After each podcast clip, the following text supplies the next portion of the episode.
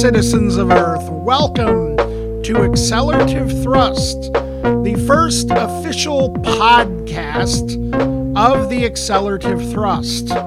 Yes, this is something that I've uh, had in the works, uh, that I've been saying for like two months now that I'm going to do, and here it is finally, ladies and gentlemen uh, episode number one of the Accelerative Thrust podcast. First and foremost, before I get this all kicked off and everything, I'd like to thank Carl Bush. Um, he's a, a, dude who I've known since high school, and uh, he's the one who actually directed me to the hosting website that this is going to be available through, Transistor and uh, I'm not really 100% sure. I'm I'm really new at this whole thing, uh, and uh, I'm gonna find out some more info from Carl because the way that I process info that is explained to me is nothing like what it used to be. Not that it was remarkable in the past, but from what I understand, uh, this is going. This podcast is going to be available on Spotify, iTunes, and um, and also uh, YouTube because I am going to post it on the YouTube channel Accelerative Thrust. Uh, you'll probably be seeing more of that than anything on that channel right now. Um, I'm kind of uh, at the I, am not doing a lot of album reviews lately for you know a couple of reasons. Uh, number one, I'm I've been unproductive quite a bit lately. I have to just admit that. Uh, but also, I haven't really had any interest in doing album reviews lately. Um, I've been watching um, some other channels such as the Needle Drop. Um, you know, of course, Anthony Fantano. He's been in the album review game on YouTube for years. Uh, I've been watching Mike Seatown a lot. He does some excellent. Uh, uh, well, he's he's part of a uh, hip hop, um, I guess, uh, review team you could call it, and they have a YouTube channel called Dead End Dead End Hip Hop, and um, he also does his own channel where he actually he's actually uh, very well versed in a lot of different styles of music, and he does a really great job of. Um, uh, talking about his record collections. And basically, I've surrendered to the fact that I just think that there's other people that do the album review thing. Um, uh, and there's a lot of people, and they all do it really great. And uh, so I kind of want to head the, uh, I kind of want to take the Accelerative Thrust YouTube channel into a different direction. And I'm not really quite sure what direction that's going to be. But in the meantime, I'm going to be doing these podcasts. Um, I really like the podcast medium. I did a podcast many years ago, and uh, it it was kind of a failed one. But um, I, I, mean, it wasn't failed because I mean, I got I I did like 13 episodes and got them up, but you know, it just I didn't I didn't go past the 13 episodes. Uh but anyway, um, yeah, this is going to be a little bit different than uh, the um, YouTube channel in that uh, the main focal point that I'm probably going to be talking about at the end of the day is going to be music, but it's not just going to be music. Um, I'm going to talk about a lot of different um, subjects, and I'm going to have a lot of guests. And rather than call them interviews, I'm actually I, I actually prefer to use the word conversations in this situation. Um, and the idea that I have is uh, that I am going to, um, every guest that I have on the uh, podcast, I am going to talk with them about a specific subject. Um, whether I pick it or whether the guest picks it, I mean, that's that's something that we're just going to have to reach in the hat and draw out for in the future. Uh, but I like that aura of kind of uncertainty and I guess um, spontaneous, spontaneous. Yeah, I can't even talk. Uh, I'm I'm just gonna call it uh, spontaneous, even though that doesn't finish the sentence properly because apparently I can't uh, pronunciate words anymore or pronounce words anymore. I don't even know what, like, if I'm uh, even human anymore at this point. I mean, uh, everything that's been going on in the country in the world, uh, it's really been a, uh, a an eerie feeling just all around society collapsing and everything like that. Uh, but then at the same time, you you uh, hold on to hope, and you just kind of feel like uh, you know one day everything's going to be okay. At least I do, or at least I try to. It's hard. It's hard in these trying times for sure. But anyway, uh, what you can expect from this podcast is exactly what I just explained. I'm gonna, you know, I'm gonna be doing these uh, ramblings probably for the first like 10 minutes, and then I'll uh, transition into uh, if I have a guest. Not every episode is probably gonna have a guest, but if I have a guest, then I will transition into into uh, that after about 10 minutes of just talking, you know, uh, BSing like I am right now. Uh, so the guest, uh, the very first guest on this podcast is uh, Alex Christ from uh, from Closet Witch. I made a, I think I made a little joke, um, and he says he gets it a lot. Where I was like, "Are you related to Jesus?" And and he was just he he just said that he he gets that all the time, and uh, you know it it you know we're just you know screwing around, man. We're just, uh, you know, bros having having a time, you know, having having the time of our lives, just joking around. That's what guys do, man. We we screw around with each other, right? Uh, but anyway, uh, Alex is a really good guy. I first met him.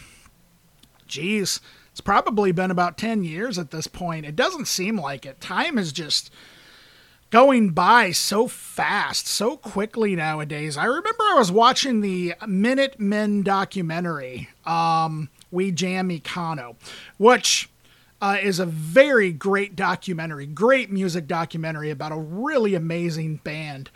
All of you guys, um, well, not all of you, but I'm assuming that a good portion of you probably know who Minutemen is. Maybe not. But um, they were uh, just uh, an incredible band, and the documentary was great. But there was a. Um, uh, and I don't remember who they were interviewing. It wasn't. I don't think it was one of the members of the. I don't think it was Mike Watt or George, the two surviving members of the Minutemen. But it was somebody who said that back in the 80s, time used to go by so slow. And that got me thinking is there a possibility that time is something that can be adjusted through the way that we interact? Because I know that when I sit down and I look at things on my phone or my computer, six hours feels like two minutes sometimes. And it does seem like when I was like seven years old in 1987, before we had access to all of these things, it does seem like time did go by slow and people were taking their time growing up. So that's just that that just struck me as very interesting. And so 10 years ago, when I met Alex Christ, feels to me like a year ago. And I could go back to like 20 years ago, and that just feels like a lifetime. Uh, so, anyway, that didn't make any sense at all. I completely contradicted myself. That was not what I meant to say. because 10 years ago, uh, wait, maybe it was what I meant to say. I don't know. I'm gonna I'm gonna quit talking. Uh, take it as it is, ladies and gentlemen. Who cares? Uh, we're all you know. We're all um, we're all humans. You know, we uh, we interpret things how we want to. Uh, but anyway, uh, that's one of the things too to embrace is that we all make mistakes. So Alex and I, um, we met each other probably about 10 years ago. He was in a band called Muldoon's Clever Girls. And uh, he, uh, uh, him and Royce from the band Muldoon's Clever Girls have went on to form the awesome Closet Witch with my good friends Corey and Molly. Um, Royce was the drummer of Muldoon's uh, and Alex's bandmate. And um, He's also in been in other projects, including another band called Piss Exorcist, and he's just an all around great guy.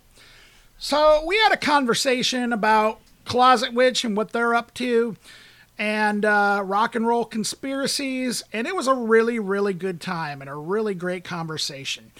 All right, I'm gonna I'm gonna quit rambling here, and I am going to uh, let you hopefully enjoy my conversation with Alex Christ of Closet Witch.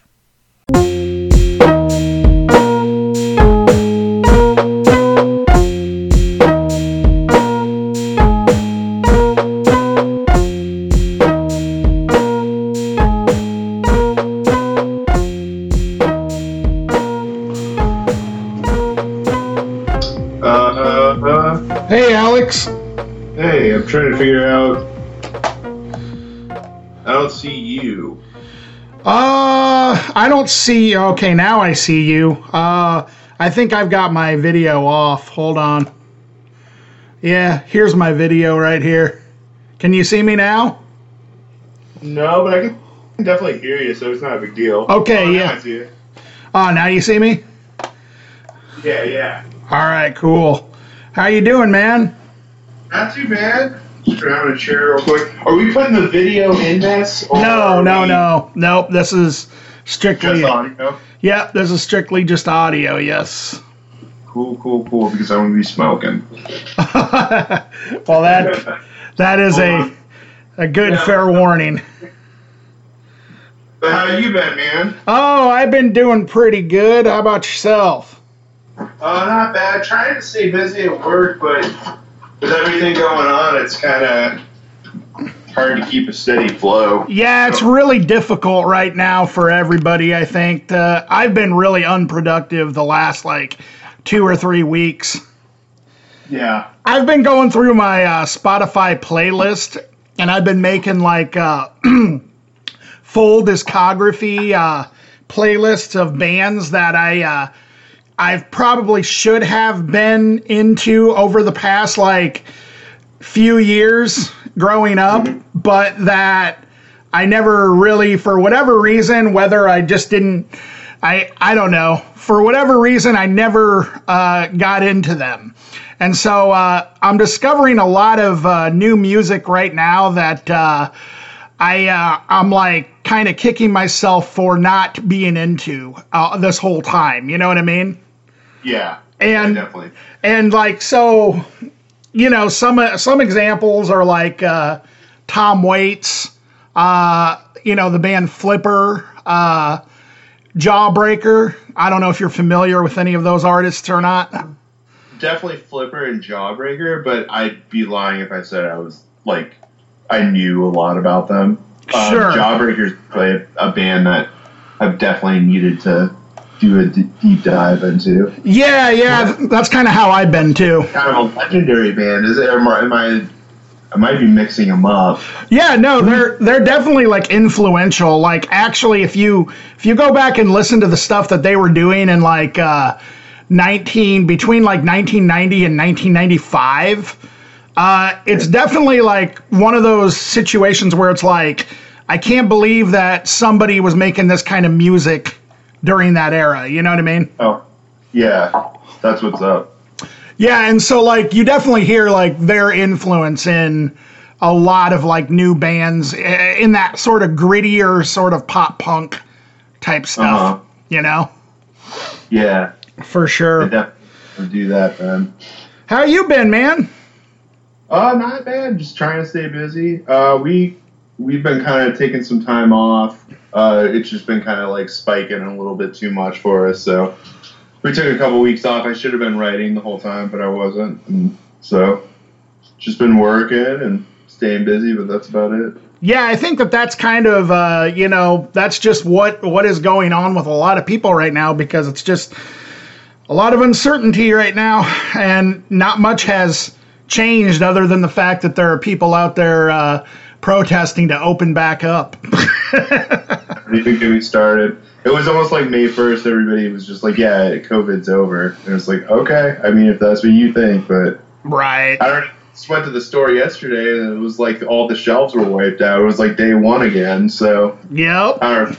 I haven't been digging to. I, I went to one store. I mean, so I didn't like check out like Hy-Vee or anything else. So I wasn't panicking, but it's already like okay, we're doing this again, and all the toilet paper's gone. It's just a fan aisle now for us. They don't even have the toilet paper aisle. Yeah, I mean, at this point, uh, it's it almost seems like uh, we're just going to repeat this cycle every two or three months. Oh, oh yeah. So they're opening like racing down here, and that makes me pretty nervous. Yeah, they were. They actually uh, in the the town that is right up from where we live, West Liberty. I heard. I don't know if this is true or not, but I had heard that they're um, going to be doing races there as well.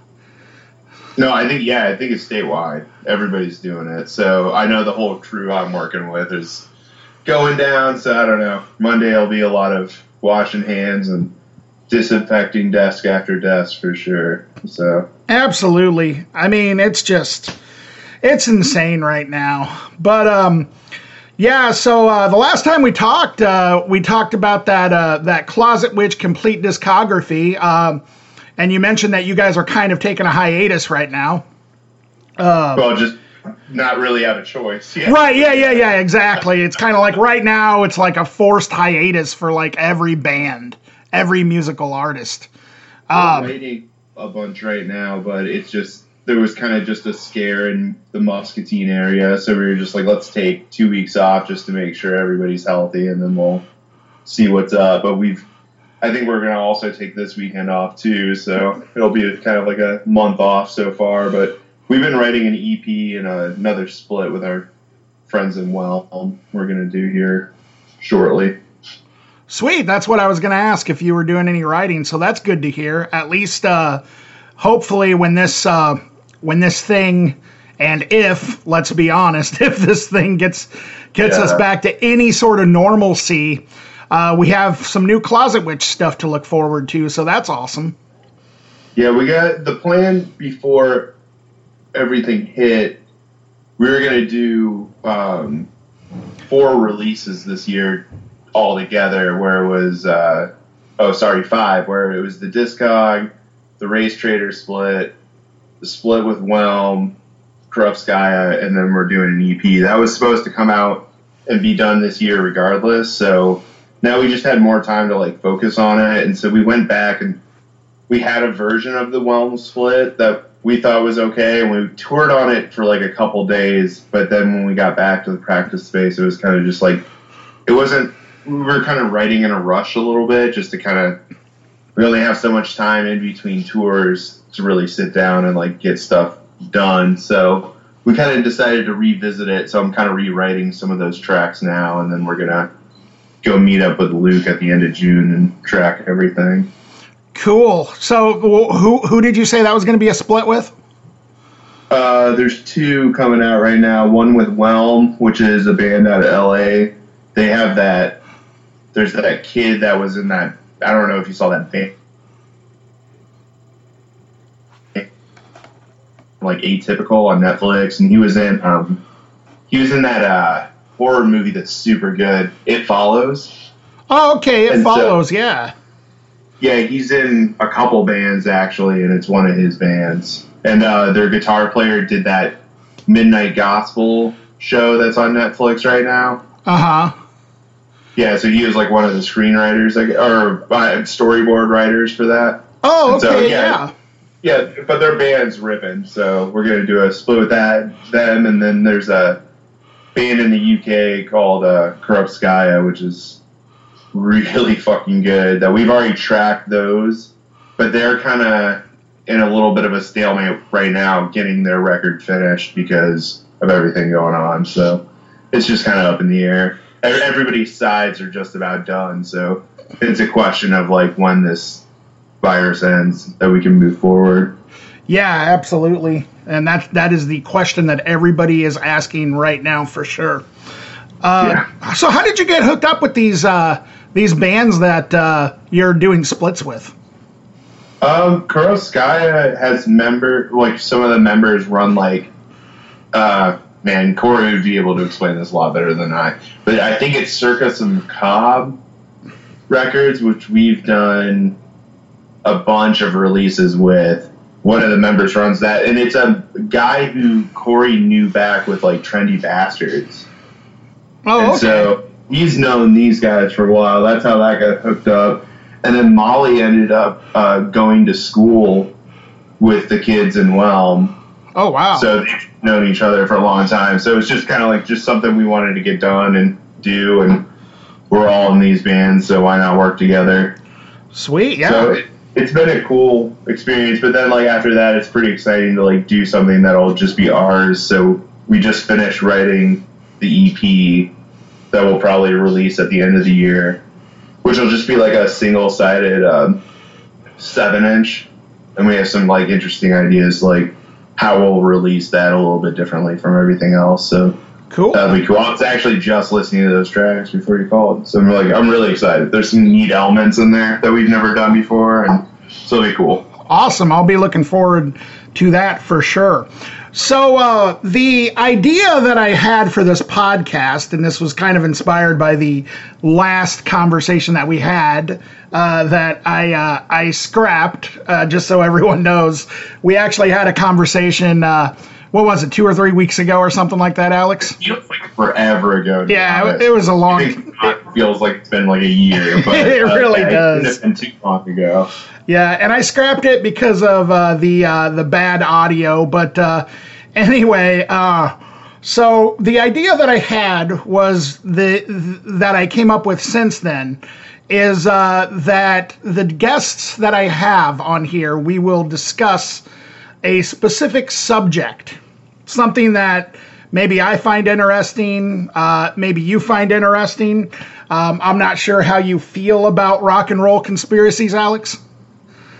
I just, I guess I don't know very many, and I feel like that we're gonna just kind of repeat our conversation a little bit. You even, you even threw it at me, and I was like, man, I kind of don't even remember this conspiracy at all. but the only one that I like definitely have embedded in my brain is the Avril Lavigne clone one. That's oh, the yeah. one that stands out to me, I guess. I am sure there's better conspiracies if I thought about it. Sure. I guess yeah, Courtney Love one would probably take the cake, but I don't know. The Avril Lavigne ones always stood out to me because it's so like it's so just out there to me. Like somebody thought that or thinks that well, they have reason to believe with the proof that they found. They believe that Avril Lavigne's a clone, and I just I find that amazing. Or been swapped out, not a clone. Sorry, but has been traded out. Sure, know, it's, just, it's awesome.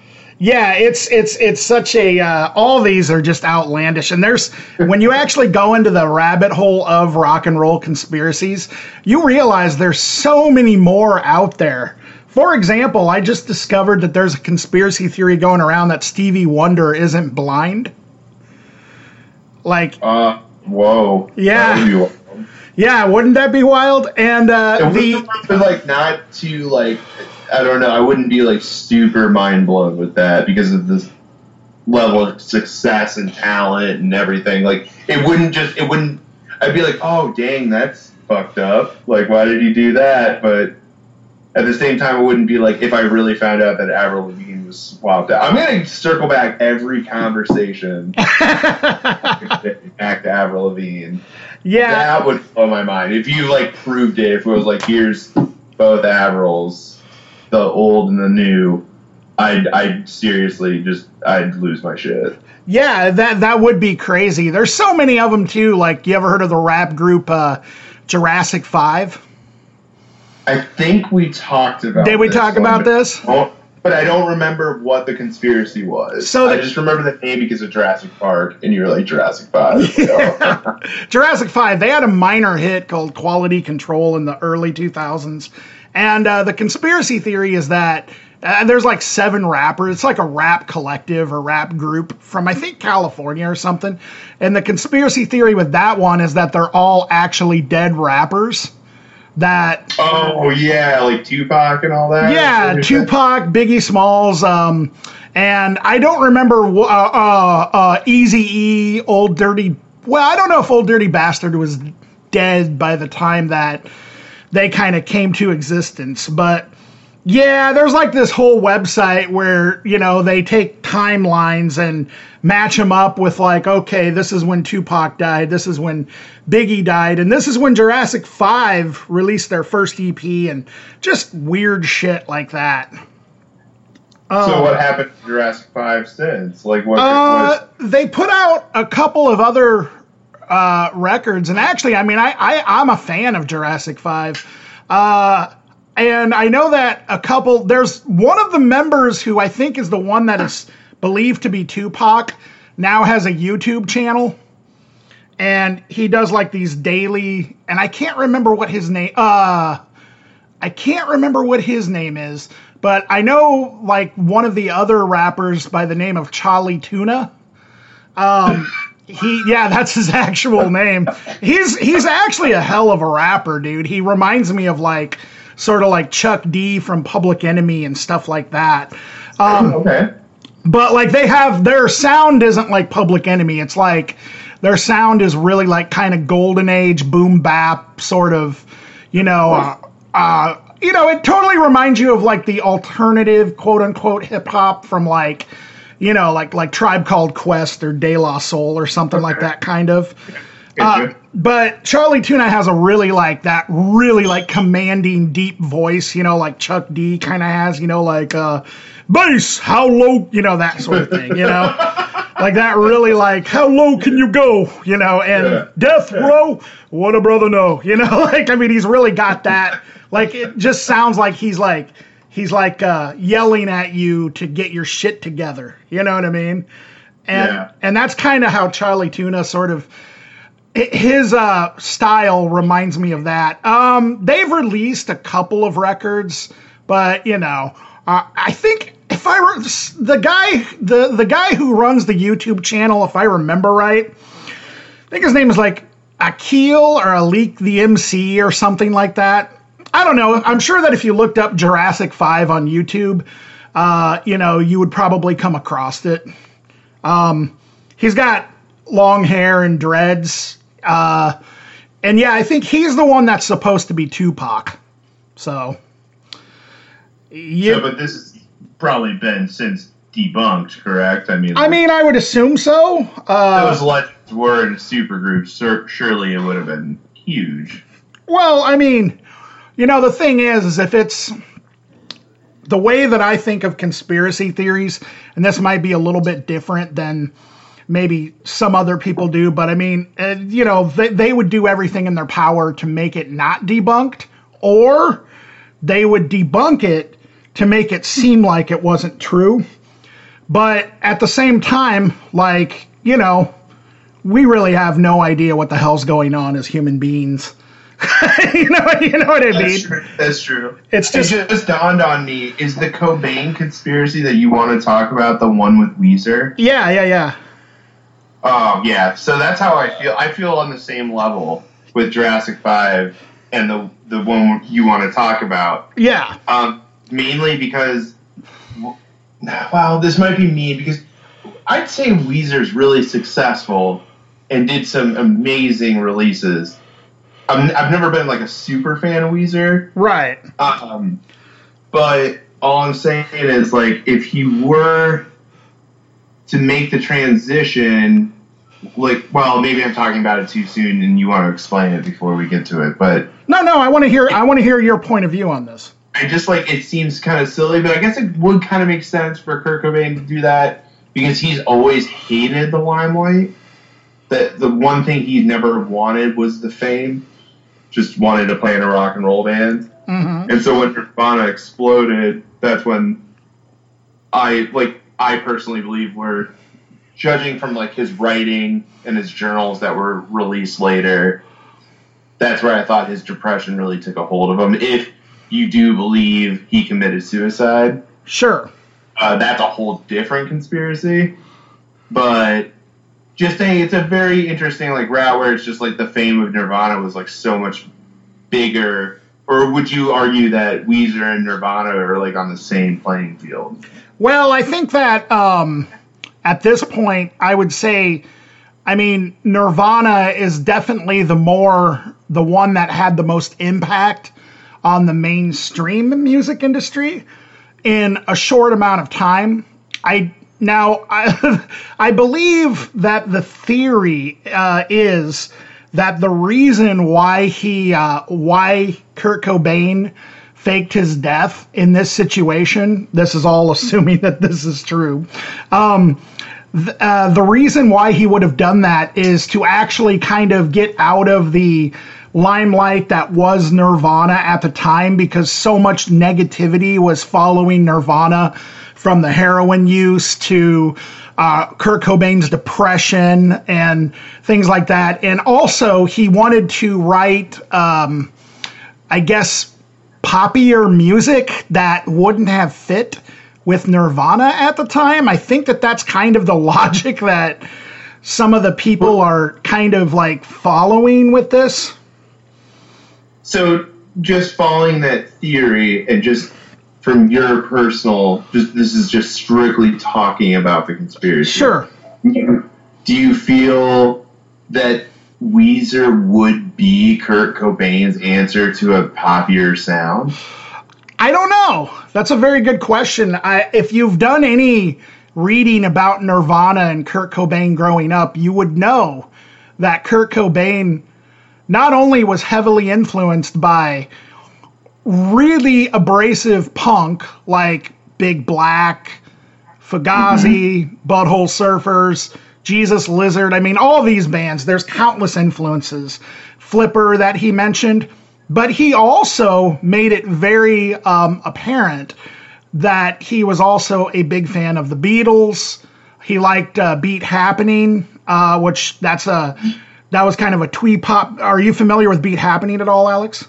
No, I'm not. Okay, I'm not. Uh, very twee pop sort of uh, influenced. Um, if you you know very like poppy like indie rock type stuff and i guess he also liked stuff like rem and things like that in fact i guess michael stipe from rem was actually going to do a musical collaboration with kurt before he died oh that would have been awesome it would have been interesting to hear for sure so i i don't really know um but the, oh sorry oh no, uh, no that's okay uh, what were you going to say well, the transition would. Everybody's different, of course, so it's hard to put your mindset as somebody else's, but it would kind of remind me about the jump, with a similar jump in that direction that's happened to somebody else would be like Bikini Kill to Le Tigre. Yeah, that would be kind of a. I mean, that's an right. that's that's an in, definitely like, but you could even like uh say like uh to a certain extent. Uh, bands within the actual bands. Like, for example, um, you could kind of say that about Green Day. I mean, Green Day from the from the beginning were a pretty poppy band to begin with. However, the recordings on the first few, I mean, couple of albums anyway. I mean, Dookie and Insomniac obviously had um, had good production, but they were still unquestionably sort of a pop punk band to something like American Idiot. You know what I mean? Yeah, from like punk, like what I would say garage punk to full production. Exactly. Where, like, they could like where like there was symphony parts in American Idiot, if I recall correctly, and like yes. a lot of production value was put into. But I mean, like rightfully so. I mean, guys were making how many sales, how like sales on records. Like, yeah, do, do what you want. Uh, but the interesting question though isn't really the progression of a band beginning to, especially like a band like Green Day, because their histories shit. Are they like a when did they start? 90s or 80s? I think that they formed in like 88 or 89, uh, about the same time that Nirvana did, actually. so let's say like 30 years, you know, like that progression makes sense to me. Yeah. Um, to, to open new ground. But what we're kind of, I'm just having so much fun now with this conversation. Yeah, yeah, Um, that's great. We're talking about how many situations have like somebody made a really good band and then left. Like, okay, so Ozzy Osbourne came to mind with Black Sabbath to Ozzy in his solo. So like his jump, even Ozzy's jump was kind of like poppy in a way compared to Sabbath. Is all I'm saying. Very Like, much so, yeah. Yeah, so like that's my question is like, okay, so what would Kurt Cobain's poppier answer if that was the route, if that was the answer, would that have been Weezer? And then comparing it to other people is really interesting. Yeah, that's But a I can't think of very a interesting. people that have done that. Yeah, that's a very interesting question. I guess like for me, like that's the one question that would be the million dollar question for me is like if Kurt Cobain actually felt that Nirvana, for whatever reason, uh, was not uh, w- was not poppy enough for him or something like that, for lack of a better way to put it, at the time why wouldn't he just maybe try and push Nirvana into a different direction themselves rather than, okay, I'm going to go through the trouble of faking my own death and, uh, you know, start a band? Uh, Well, it was pretty vocally known uh, right before his death that Nirvana was breaking up. Like they were finishing up tours, and it was supposed to be dead and done. yep, yep, absolutely. So I feel like it, it there was more than just like like just Kurt being like, "No, I'm done." It's like you know what I'm saying? Like I feel like it was a three way or a four way. I'm not sure how much that because they performed as a four piece live, so I don't know how much say that individual had in the band, but maybe it was just all across the board differences. Well, Pat Smear actually the uh, the second guitarist that they had during the In Utero tour. He actually was the, from what I understand, the last person in the band that heard anything from Kurt uh, before he died, and he it was actually a missed call, and it was uh, Kurt leaving a message on his answering machine. I don't even believe that, from what I understand, and I could be wrong about this, but from what I understand, I don't think Kurt, uh, Chris and Dave even heard anything from Kurt, like in those last days at all. Damn. That's an interesting. That's that's always been an interesting piece of uh, history for me.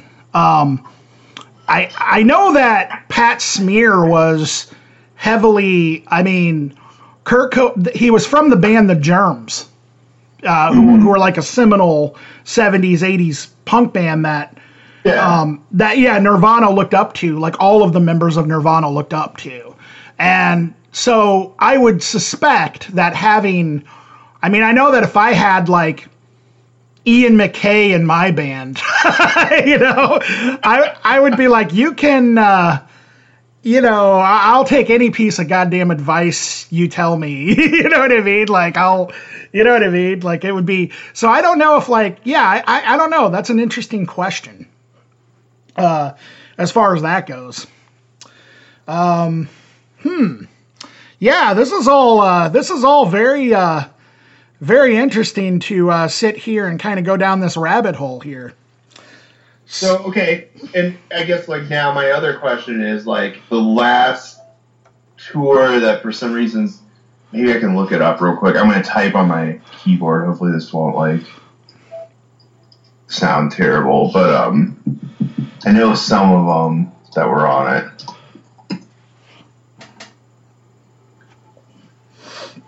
Okay, yeah, actually, that's so funny. Um, the the Hella Mega tour was Uh-huh. the last thing. Um, went from. Oh shit! Maybe this was actually postponed. But anyway, just reading over really fast. It is Green Day, Fall Out Boy, and Weezer Right. Yes.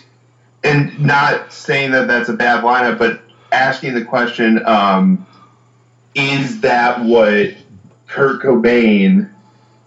How many years later would he want to be doing this right now? Yeah, I feel like living the legacy that was left behind with his journals and everything, and like we know so much about his personality, um, but also know so little too. You can make that argument Yeah. right back, but um, it's just interesting. Would that be what he would want?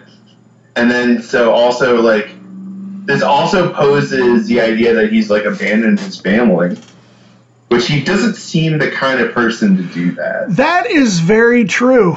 That is something that, like, uh, in all of the accounts that I've uh, read of this and other conspiracies uh, involving rock stars, because honestly, every dead rock star, just like everything that happens nowadays, there's always a conspiracy to go with it, it seems.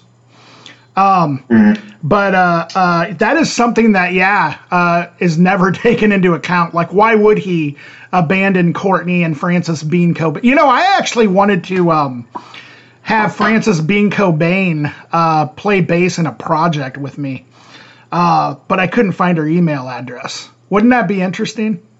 That would be interesting. Yeah, just like I mean, I the idea would be like, okay, let's let let's play like a basement show here in like Muscatine, you know, and let's have like Frances Bean Cobain, our bait. Like, so where's your bassist? Oh, she's well, her limo's a little late. She just landed. You know, uh, you know, like I just think that would be so funny. Like our bassist just happens to be the the daughter of this like really famous rock star, and uh, I think I might have actually like said this to um, Molly when she was playing in uh, playing in uh, the band with me, the uh, disgruntled noise box with me. I think I might have uh, mentioned this, like, uh, you know, that it would be funny to just start a band and have like Frances Bean Cobain. Even though I don't even know if she plays bass. the idea was just so absurd to me though that I just thought it would be funny. Uh, anyway, I just thought I'd throw that out there for a distraction from what we're really talking about. Uh, but um, anyway, uh, the uh, um, uh, where were we before I trailed off on that? Uh, I just posed the question of like, do, do you really think that Kurt Cobain would, with the personality we know, would abandon his family? I guess like I guess when you, yeah when you put it like that, uh, it really sounds very uh, unlikely. Um, but when you put it like, oh, he wanted to escape the machine that was Nirvana, then then it can kind of make sense. Uh, but I actually found a website here. Uh, it's actually called riverscobain.com. Have you heard of this website, Alex? no. Let's do it. All right, let's let's Wait, uh, hold on. What's it called? I'm gonna let's do this together. okay, rivers RiversCobain.com. yes and there's actually like now it's hard for me to tell if this is a satirical website or not if the person writing this is just interested in this like you know like like we are at this point or if like he actually honestly believes this i i'm not really sure i mean anymore i mean what is real and what isn't you know what i mean but uh uh anyway, so yeah, this whole website, and uh, I encourage everyone listening actually to check this out if you find this interesting at all. Um, and I don't know how old this website is, but yeah, no, it, uh, the the first thing you uh, go to is like "Welcome to the Truth," and it talks about. But what I want to, uh, what I'm interested in, are you at the website now, Alex? I, I definitely am. Okay. Am what I am interested in is the theory and the timeline. And Uh, what caught, caught me was goat punishment. okay, do you, do you know? I actually know what goat punishment is. Do you know what goat punishment is? I'm apparent. I, I do not. Okay, so let's click on that real quick. So, uh, Goat Punishment was Weezer's side project during their official hiatus at the turn of the century. See timeline. Uh, they performed a small handful of shows in the Southern California area, consisting of Nirvana covers, Oasis, and original Weezer songs. What? Yeah, so So not only is Kurt Cobain um, Rivers Cuomo, he also is one of the Gallagher brothers from Oasis. So what we need to do is we need to figure out which Gallagher brother from Oasis he is. Uh, yeah, this is really Wait, sorry. So that's true. yeah, that a member yeah. Oasis played in the band, or it's another conspiracy that a member. No, no, no, no, no, no, no. Uh, Goat Punishment was a side project of Weezer. So it was the band Weezer performing under the name Goat Punishment. And they performed uh, they performed some shows under the name because if you remember right, if you look at here, they're actually it has a listing of all the shows. Now, show number one was November 1998. I'm not sure how well versed. Like, do, do you do you listen to like Weezer at all? Do you like Weezer? I mean, just out of Uh, curiosity. Like I, I know the hits. Okay. I've, I've never like. I've deep dived on a couple records. They're not for me, but Sure, like the sure. hits are good. Sure. I mean, Hash Pipe. Hash Pipe is amazing. That Sure. song's so good. So this was in 1998. What was happening in the world of Weezer at this point was they had just well, two years before that, they released Pinkerton, which at the time was a commercial failure. Um, a lot of people hated it, including the rock critics that now put it up on on uh, the um on a pedestal as being like this really great, influential, historic album now. But in November 1998, everybody thought Weezer was pretty much done. So I guess what was going on is they just kind of said, let's just perform under a different name and do some Nirvana covers, is what it kind of looks like to me. Because they didn't release the Green album, which has that song Hash Pipe that you were referring to, until 2002. And from what I understand, looking up the uh, track listing, and the only one I recognize is El Scorcho. Okay, yeah, yeah. El Scorcho is um the thing is is like when Pinkerton first dropped, the Blue album was super successful because of course it had Undone the Sweater Song and Buddy Holly and Say It Ain't So, all three major hits. But when Pinkerton dropped, it was such a raw like I don't know if you've ever heard this album, but uh, it's I have. Okay, it's very raw compared to the first album, very uncommercial sounding. It's actually kind of a parallel between Nevermind and In Utero because Nevermind was a glossy hit that made Nirvana rock stars almost, well, not necessarily overnight, but I mean, very quickly.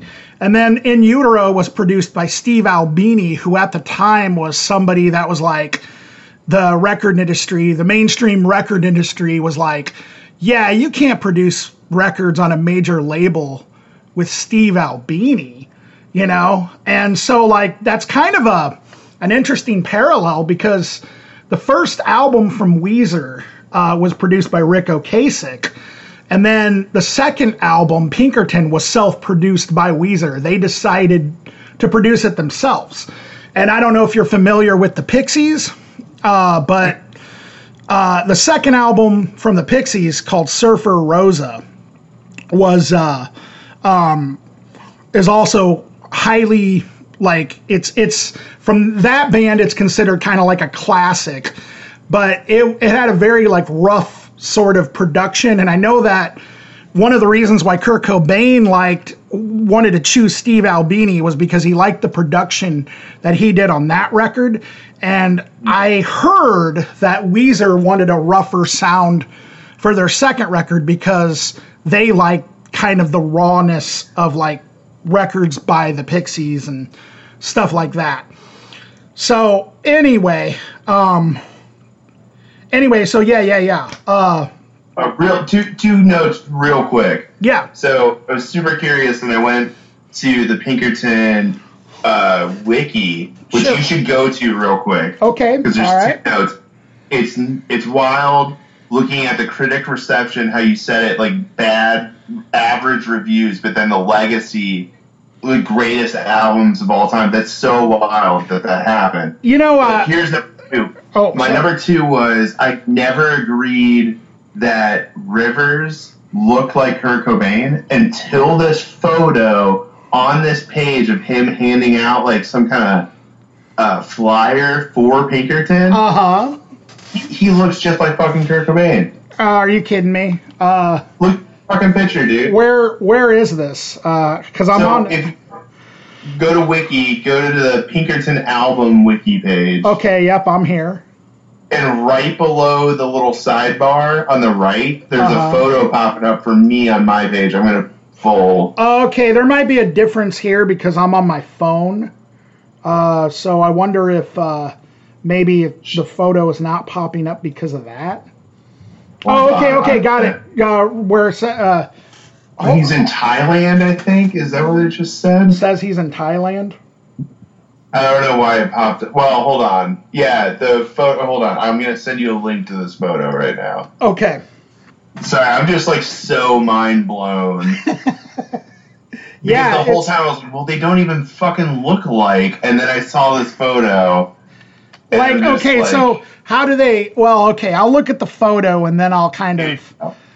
I just sent it to you on Facebook. Okay, I got it. All right, so let's take a look at this. He's in Thailand. Uh, do do do do do. Come on, download. Stupid phone. You know I Like hate if he dyed his hair, Oh shit. they like he looks like if Kurt Cobain dyed his hair black. It's it's kind of Yeah, fucked he- up. Like Kind of does actually. Uh, I don't really see a lot of similarities in the face, facial features, but definitely like in the hair. But yeah, kind of in the facial features. I had to features. see it, and if he had the money, he might have done some work. If this Yeah, that's is true. Okay, let's get back to the website. I'm Okay, sorry, okay, I- no, no, I no, that's okay. That's very interesting. Uh, okay, so all right, so let's get back to the website and let's read the theory together. okay. How's that sound? Um, That's great. All right, so the theory. Um, let's uh, check out this backstory.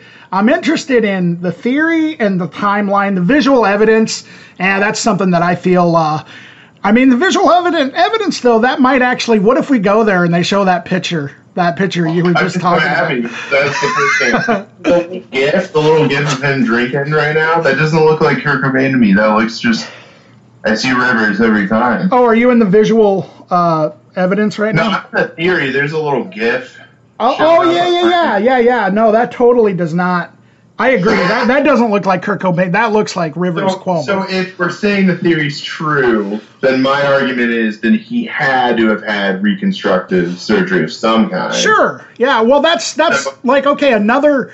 This in a much less crazy way reminds me of that conspiracy theory of uh, Alex Jones is act or Bill Hicks is uh, Alex Jones is actually Bill Hicks. Have you heard that one? I, I've never heard that Okay. before. All right. Well, where, you know what? I'll I'll have you back on for another episode, and we'll we'll we'll we'll delve into that one because that one's wild too.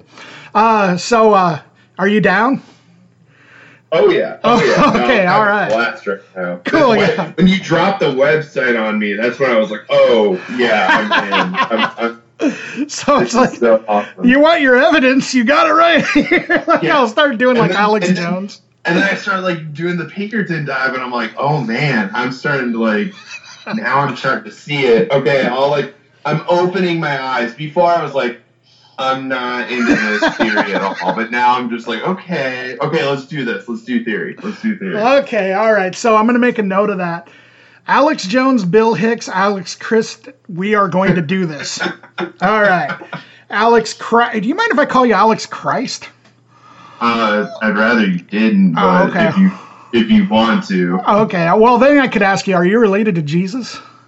Yeah, I get that a lot. Do, do you actually get that? Seriously? Yeah, it's, it sucks. Oh, I'm sorry, dude. I'm sorry. know it's all, it's all good. I'm just kidding. but um, yeah, this this is this is great. Okay, so all right, we're gonna read this. Do you want to read it or do you want me to read it, Alex? You go. You're this Okay. Is you. All you. right. The theory. Okay, so this is the theory, the backstory. So we're gonna we're gonna go down this rabbit hole. Okay. The theory all starts on the day Kurt Donald Cobain was brought into this world. I believe Donald was his father's name, so that's the story of his middle name. Well, this theory starts when he was born. Apparently, that's what it says. So like, so Kurt Cobain, so Kurt Cobain comes out, and it's like that'd be funny if his dad was like, I don't know, something's odd about this boy. I think he might uh. Think he might, you know, uh, kill himself and then, uh, you know, fake his own death and then become the frontman for uh, Weezer in the future. Uh, dude, arguably slightly lesser successful band. turns out that his uh, his uh, parents are time travelers. Um, all right. Oh, okay. So uh, anyway, the jump forward 20 years later to night. Okay, all right. So, so 20 years later to 1987. That's okay. That that's a total explanation right there. Kurt forms his band Nirvana in his garage and okay, all right, I get where they're going with this. The wording sounds kind of ridiculous, but they're just telling the history. Okay. Okay, uh, in Aberdeen, Washington. From here, the band went on to release three studio albums Bleach, Nevermind, and In Utero. Released in 1993. That's In Utero. One year after the formation of Weezer. Uh, wait, that doesn't make any sense. It says one year after the the formation of Weezer down south in LA.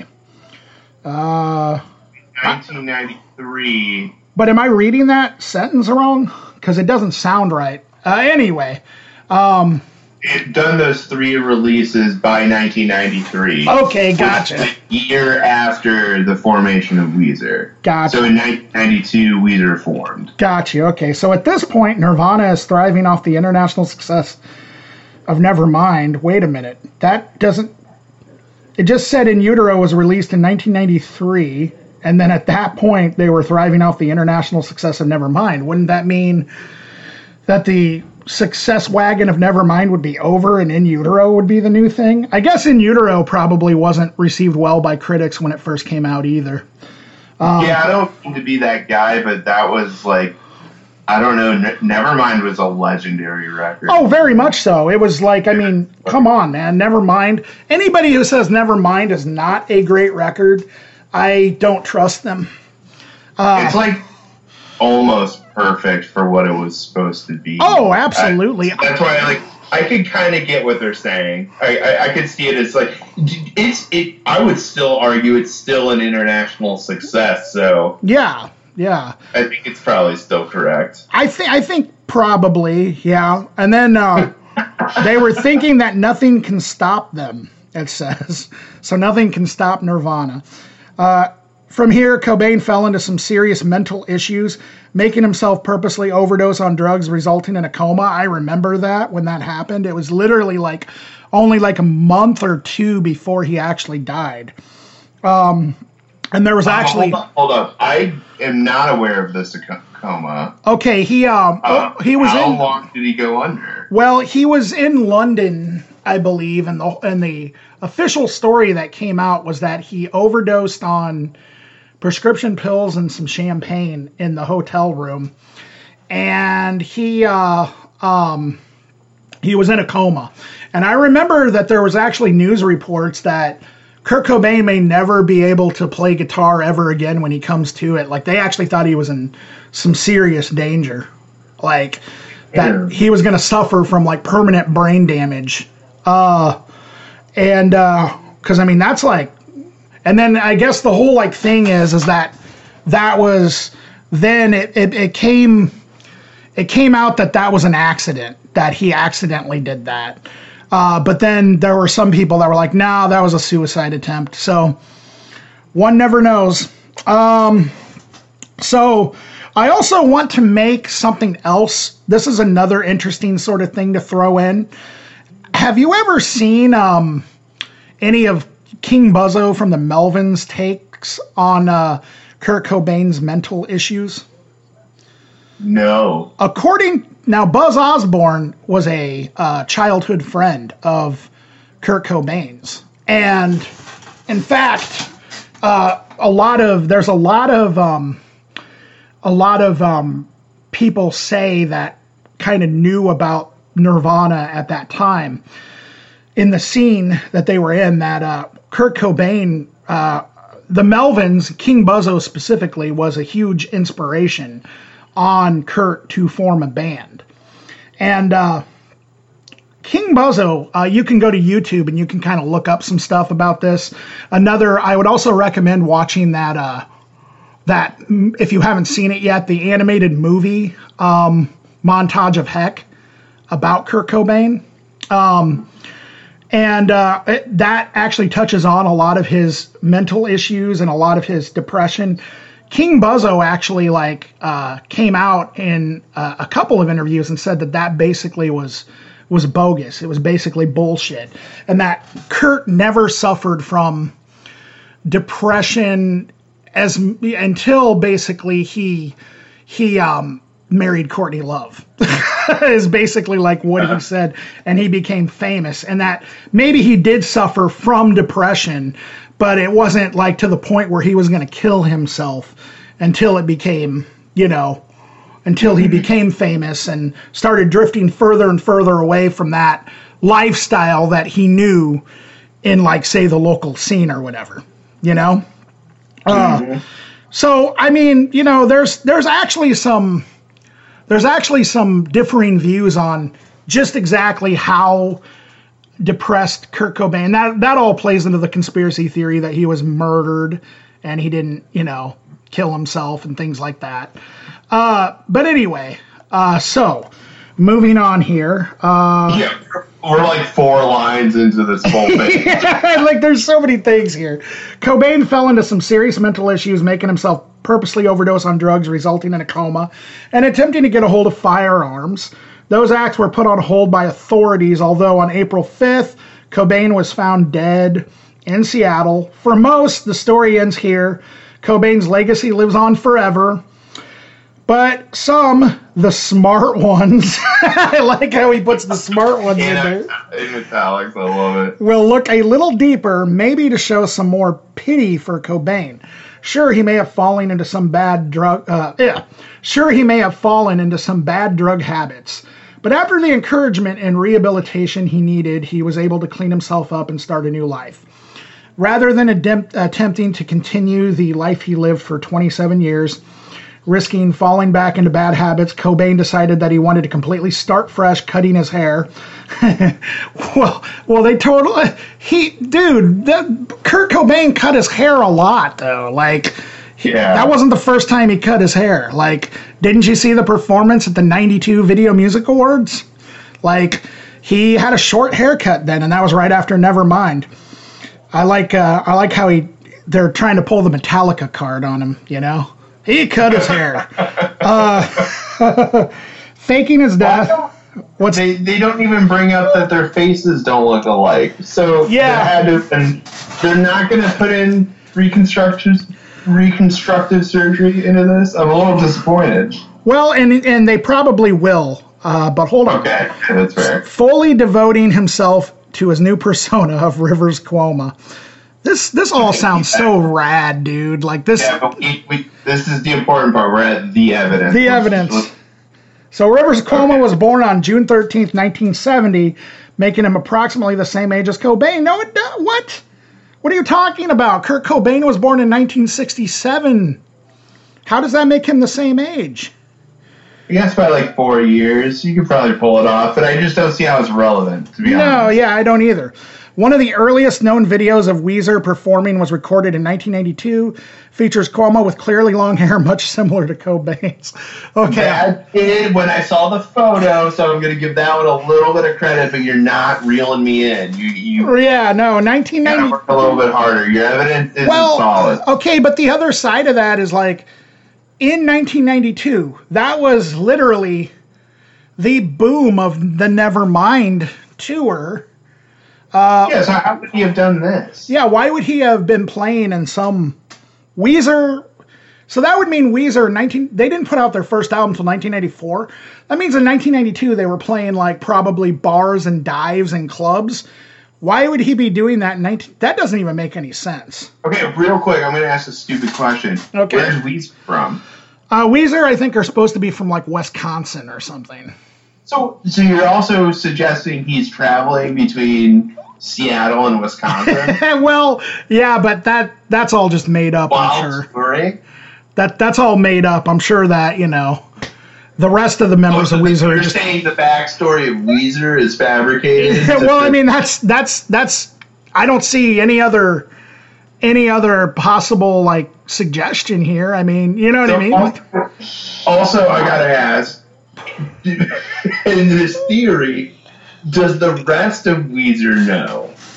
well, the rest of Weezer are in on it just as much as Kurt and Rivers. I mean, that's So, probably what it is. More people are keeping their mouths shut about this. that the other members Oh. of Weezer are just industry plants, maybe. Like I don't know. I, I don't know where. That's that's a good question. Like I feel like you and I, if we would have made up this theory, we would have done a much better job. If it's made yeah, I feel like this theory is very loose. Yeah. Um, but okay, there's more evidence. Let's let's. All right, yeah, yeah, yeah. That that doesn't make it any less. That doesn't make it any less interesting. That's for sure. True that. Cuomo boasts on Twitter and other media outlets about his love for Cobain's writing and performing style. He even keeps a book on the subject, which he often studies. I, I, I actually, I, okay, no, sorry, no, sorry. I was just saying, I actually, I actually remember that. That actually is has been pretty, pretty well known for a little while. That Rivers Cuomo had a thing, had like an appreciation for Kurt Cobain. Okay, so Dan, would you ever have an appreciation for yourself where you keep your own like book and Oh. study your own book on yourself? Well, now who says I haven't? Uh, no. I mean, like, just sounds a little weird. Sounds when com- you apply it to that they're the same person. Sounds completely reasonable to me. Uh, okay, fair, fair, fair. but no, but yeah, no, that's that's a that's a good that's a good point. That would be kind of kind of fucked up. Like he's just, Why would you? Okay, real, real quick. Why would you need to study a book to be yourself? yeah, that's about yourself under a different name. Oh man, this is all this is all rich. This is rich. Okay. Okay, Okay. uh, okay. Cuomo has gone on record with Rolling Stone to say that he was Nirvana's biggest fan. He says that he was so passionately in love with the music and made him feel sick. Wow, there's a lot of self worship involved with this Kurt Yeah, Cobain guy. this doesn't fit, in my opinion, Kurt Cobain's persona, unless like you could argue, okay, that his when he became Rivers, he became a new person. Yeah. if that's the theory, like he he like wiped his mind. Okay, is that we haven't talked? Does like is Kurt Cobain aware that he's Kurt Cobain? That's a very good question. He could have been uh, he could have been uh, uh, part of some sort of you know one of those uh, mind control programs or something. He might maybe he's hypnotized by the But he would have to do that while touring with Nirvana. So that kind of think so, I would yeah. that, that theory would make a little bit more sense to me if it was like after his death. Like Sure. Weezer officially popped up for the first time ever after his death. Yes, yes. Okay, so during Weezer's three here, oh yeah, here's the goat punishment thing. We don't really need to go over that. We already talked about that. We covered that. So, uh, from 1997 to 2000, Cuomo performed a six-song set of Nirvana covers under the name Goat Punishment, but apparently they did more. Uh, and then Cuomo has stated that Nirvana was one of Weezer's biggest influences. Okay, so Okay, so their evidence is just that dude's a really big Nirvana fan. Yeah, that's pretty much it right there. Um, I, I'm sold. I think that that's uh, that's all good enough for me. What about you, Alex? What do you mean? Yeah, no, I I totally believe this now after reading all this. Uh, but uh, Yeah, I, I just I had to I accidentally already clicked on timeline real quick. okay, yeah, no, I, that's fine because I purposely just clicked on timeline. Uh, Okay, so okay, let's go over this. all right, this is the let's let's go through this timeline with no interruptions, and then we will talk about it afterwards. Okay, that okay, sound good? Okay. sure. February 20th, 1967, Kurt Cobain is born in Aberdeen, Washington. June 3rd, 1970, Rivers Cuomo is born in Manhattan, New York City, New York. What? December 1987, the band Nirvana forms in Aberdeen, Washington. September 24th, 1991, Nirvana's chart topping album Nirvana hits the scene, taking the world by storm and sending Nirvana to number one. February 14th, 1992, The band Weezer forms in Los Angeles, California. Maybe I'm wrong about them being from Wisconsin. Uh, September 21st, 1993. Nirvana's last studio album, In Utero, is released. April 5th, 1994, Kurt Cobain kills himself, shocking the whole world. May 10th, 1994, Weezer's debut album is released, shooting them to the top of the charts and putting them in the spotlight. 1997, Weezer goes on a three year long hiatus in which their bassist Matt Sharp, industry plant, leaves the band. Uh, November 1998, the band, but with a new drummer, played their first show as alter ego Goat Bunny. What? A new drummer. Uh, their bassist quit. From what I understand, uh, Pat, the drummer, has always been with them. So I wonder if I wonder if he meant new bassist.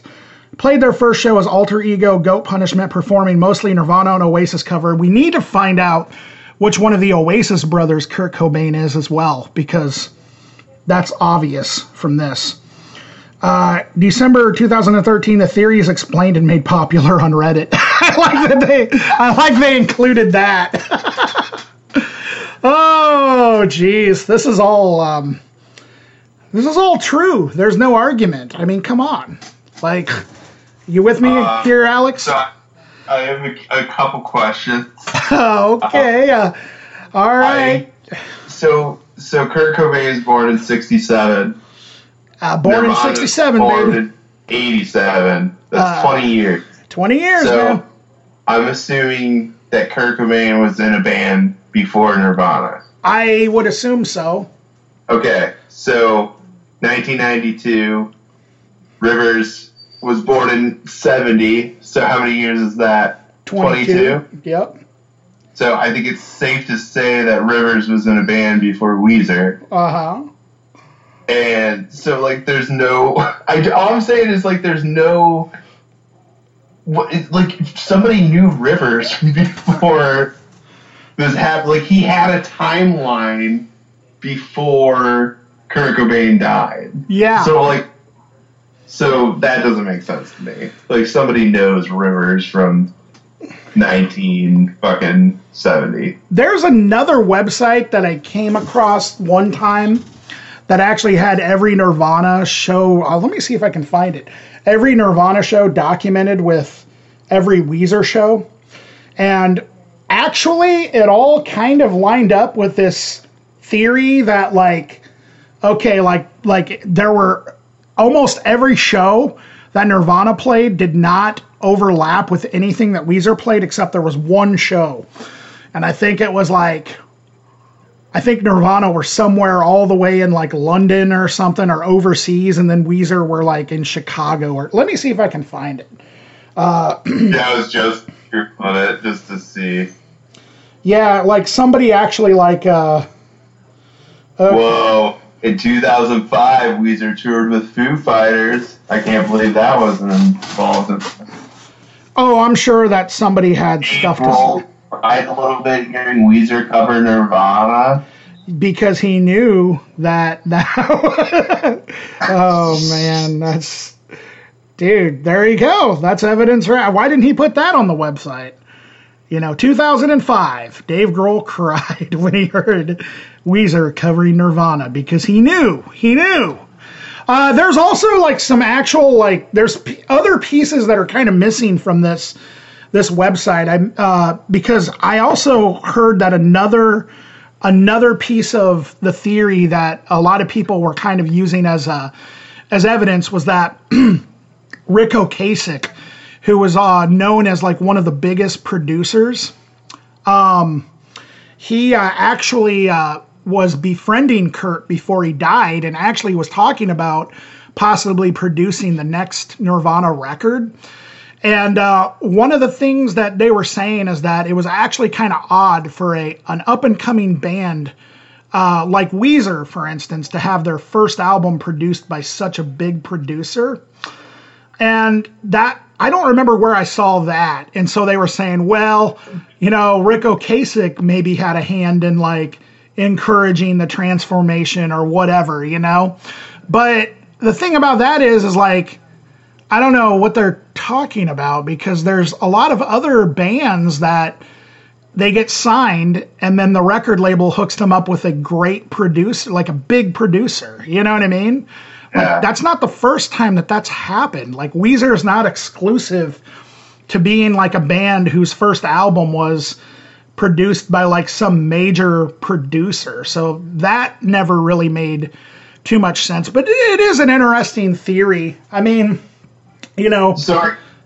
Yeah, I got, I got some other points. I was. Sure. I'm still on this. I'm still on. Sure, so, sure, like, sure. Another thing is April 5th, 1994. Kurt Cobain kills himself. Sure. May 10th, 1994. Weezer's debut album is released. That gives him 35 days. Just for the release date, not to mention anything that happened before that. So, like, I'm sure Weezer's probably already on tour before the album even dropped. oh yeah So more than time more than likely yes it Act and like get this all together. That's insane. That's, Yeah, it that's is. a very short time. Not to mention the key thing no one's talking about. The big, big deal here. Kurt Rivers. Kurt's left-handed. Rivers right-handed. What's up with that? okay So oh you me you relearned how to play guitar? I'm sorry, but like I am can so glad you mentioned that actually, because there was, and I believe that we actually talked about this on our last conversation, because there actually what I totally forgot about that. Yeah, there's there's some things on this website that are actually missing from the initial theory, but one of the things is that Kurt Cobain was actually considered he actually was somebody who could who was both right-handed and left-handed. and dexterous. Yes, exactly. And he uh and he chose to play left-handed as opposed to right-handed Okay, in and now I remember my answer to that. My answer was no left-handed motherfucker would do that to themselves. Everything left-handed in life is so much more expensive. The same guitar that you can play is going to cost me five to six hundred dollars more. No, if you could choose to play left or right-handed guitars, you would choose to play right because you could save so much more money and get more guitars. Seriously? Nobody, I, I, I know that for a fact. so like my guitars are so much more expensive only because they're left-handed. You They- can get the exact. It, they're not the same price. they charge So more that- for left-handed guitars. Oh yeah, because you have to redo all that shit. Wow. Yeah, it's not just like flipping it upside down; it's reversing the whole thing. So like a lot, like uh, like a six hundred dollar uh, right-handed guitar is normally like a thousand bucks left-handed. Wow, that would never uh that I, Like I never knew EC that. 1000 series, yeah, like a E ESP EC 1000, you can you could go get- one for like 400 bucks used. It would cost me like, well, actually, I bought one for 600 Mhm. used because that was a good deal. That's insane. I had no idea Yeah. that that was the situation. Uh, but yeah, so there you go, Nirvana, the uh, uh, Rivers Cobain. That was the website, right? Uh, RiversCobain.com. riverscobain.com and there's also i mean if you look this up there's a whole bunch of stuff there's so many other like conspiracies out there there's another one too did you hear about the uh, kanye west david bowie conspiracy that popped up recently What would that even be? so in the last like three years uh, this popped up so you know the david bowie album ziggy stardust and the uh, uh, spider from mars spiders from mars yeah. Uh, so on that album cover, there's a whole thing, and I don't know. I'd have to like look it all up, but uh, I don't know. You'll you'll probably want to kind of uh, discover this wonderland yourself when we get done here. But uh, basically, in short, and what I remember about it, the biggest thing that's that I remember is that they're saying that David Bowie predicted Kanye West like years earlier uh, because like one of the one of the pieces of evidence is that on the cover and this is really kind of eerie on the cover of Ziggy Stardust and the Spiders from Mars if you look at the album cover David Oh, no, I'm looking it up right now. Okay, there's actually a sign uh, that says K West, like you know Kanye West. That's one of the uh, that's one of the many things. There's actually a video Uh, hold on a second. Let me try. I don't know if that means he. Yeah, no, it's right above him. I see it. Yeah, K West. But like, predicted Kanye West? Well, yeah, and there's there's a there's a, a video that I actually recommend you watch uh, on YouTube. It's called the David Bowie and Kanye West Conspiracy Theory Explained. But right here from uh, there's a Rolling Stone article. yeah, so Kanye West wasn't wrong to appoint himself Jesus back in 2013. Uh, back in 1972, five years before he was even born. So yeah, David Bowie, and then also there's this whole thing that leads to like David Bowie's last album, Black Star.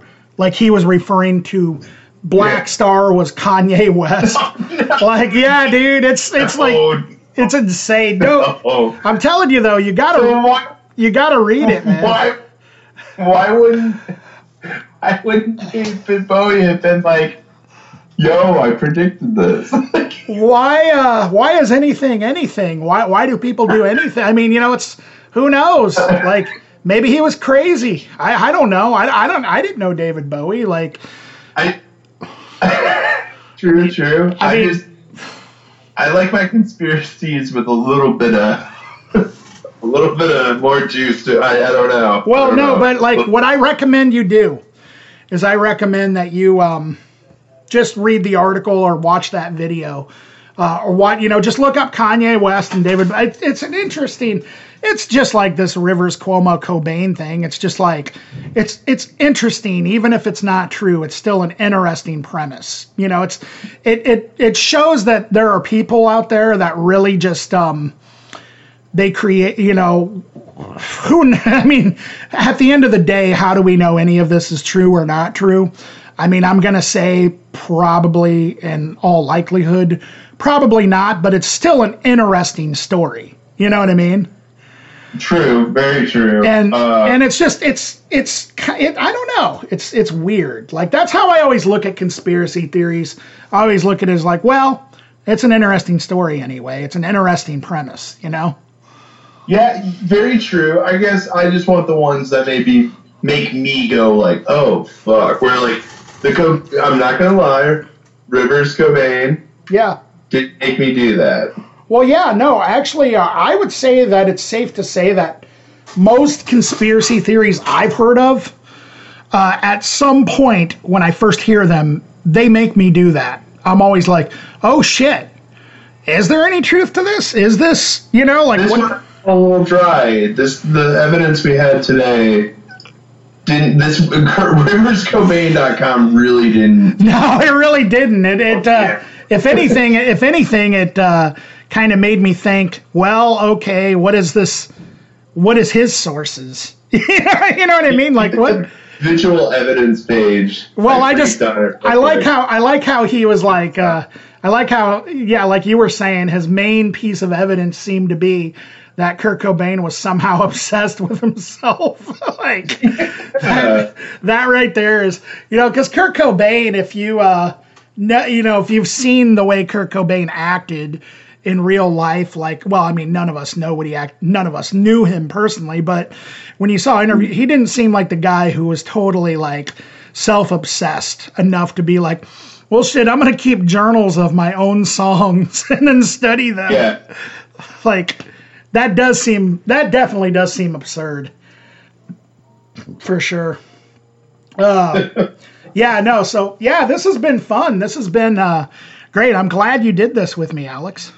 Yeah i'm glad to take i think take two was a lot better. I think we had a good i, I agree. Um, it's oh, this was a lot more fun when we could look at the web pages together and i like the yeah. idea of like just talking about you know things that just talking about a specific subject you know, like I, I that's definitely how I'm going to approach this podcast for sure. So you're officially the, you're officially now the first guest on the podcast, Alex.